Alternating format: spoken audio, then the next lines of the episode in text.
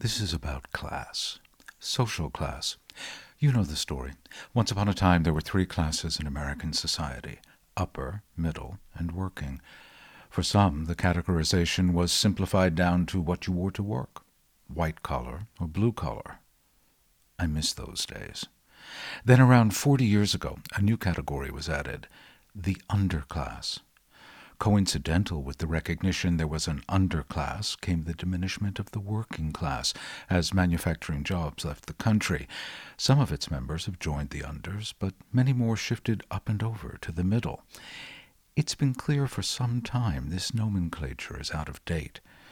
During the bubblicious years prior to the 2008 crash, so many Americans claimed to be middle class the term became almost meaningless. But now, as we enter the age of economic entropy, the middle class has been shrinking. For several years now, the Pew Research Center, as close to an impartial source of social statistics that ordinary people can understand as America has, has found a steady shrinkage of the middle class.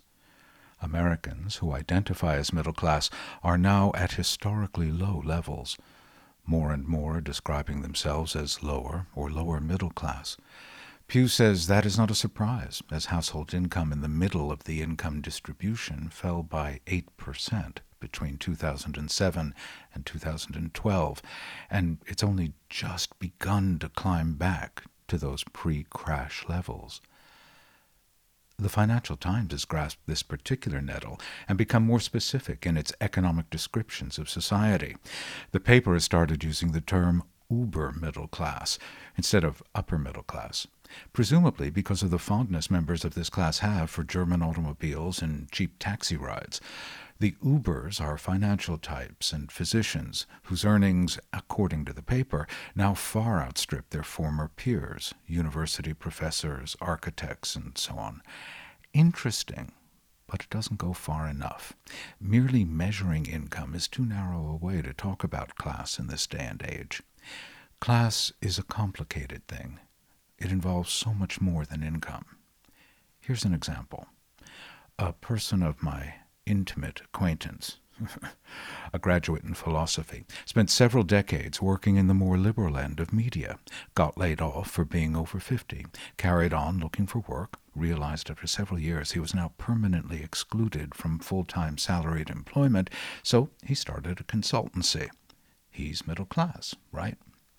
But his income is 70% less than he once earned, closer to the national poverty level than the national median, so lower class, right? But his work is white collar, except that he works from home, and for home workers this is an age of no collar. At his desk he wears a sweater in winter and t-shirt in summer. What class is he? What is called for is something the French did with Bordeaux wine a long time ago.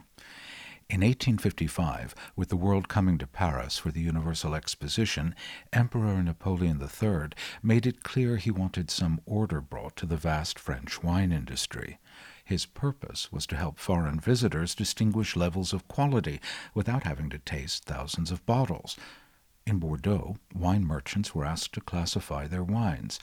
After much give and take, five growths, or cru, were defined. With some adjustments, the 1855 classification still defines Bordeaux's wine. Perhaps it's time to bring a similar spirit of specificity to an equally amorphous category the middle class. To begin with, let's exclude all those in the upper 20% of the income distribution. I know the 1% is leaps ahead of the next 19%, but honestly, if you're in the top 20% in this time of grotesque income inequality, you don't qualify as middle anything. Then let's divide the next two quintiles, the true American middle class, into five Grand Cru Classe. These would be households with incomes ranging from approximately 40,000 to $100,000. But rather than household income, let us use patterns of consumption and social connections as the primary criteria for this classification, since, as we've learned from watching the Earl of Grantham's struggles to keep Downton Abbey functioning to the standards of his forebears, there is so much more to class than cash. Here is an initial attempt to define five cru classe moyenne. Affiliated Cru Classe. This group includes the 50% of university instructors who are adjuncts on no term teaching contracts, those who pre internet were journalistic brands, lectured, but who were forced into early retirement and have returned to freelancing, friends of foundations, and so on.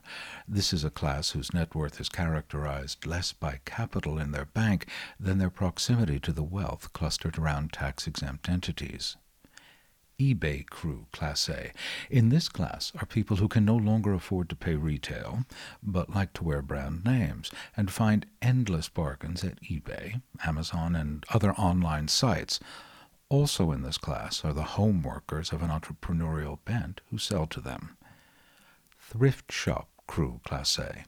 This is for formerly middle class urban dwellers who live near a major teaching hospital or department store. They know that the one percenters tend to sell off or give away their designer stuff after a single wearing or season. The gear is superbly maintained and can be bought second hand at upscale thrift shops like Spence Chapin in New York and Pandora in London. Oxfam Cru Classe. This group has slipped a little further down the ladder and are no longer in a position to ask about how many previous owners their trousers may have had. Finally, there is Mrs. Gaskell Jane Austen Cru Classe. This group could also be called the Church Mice Classe. This class is able to maintain appearances by living on social capital accrued in better times. They still spend summers in the Hamptons and on the Vineyard or in Cornwall or Tuscany, and continue to dine in fine restaurants because their company is appreciated by those in the upper quintile, even though they can no longer pay their way. This is a class with deep historical roots and is well represented in literature.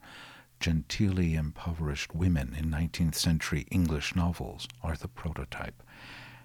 Anyway, those are my five cru. What are yours? And if you like FRDH podcast, whether I'm being serious or not, don't keep it a secret. Please tell your friends.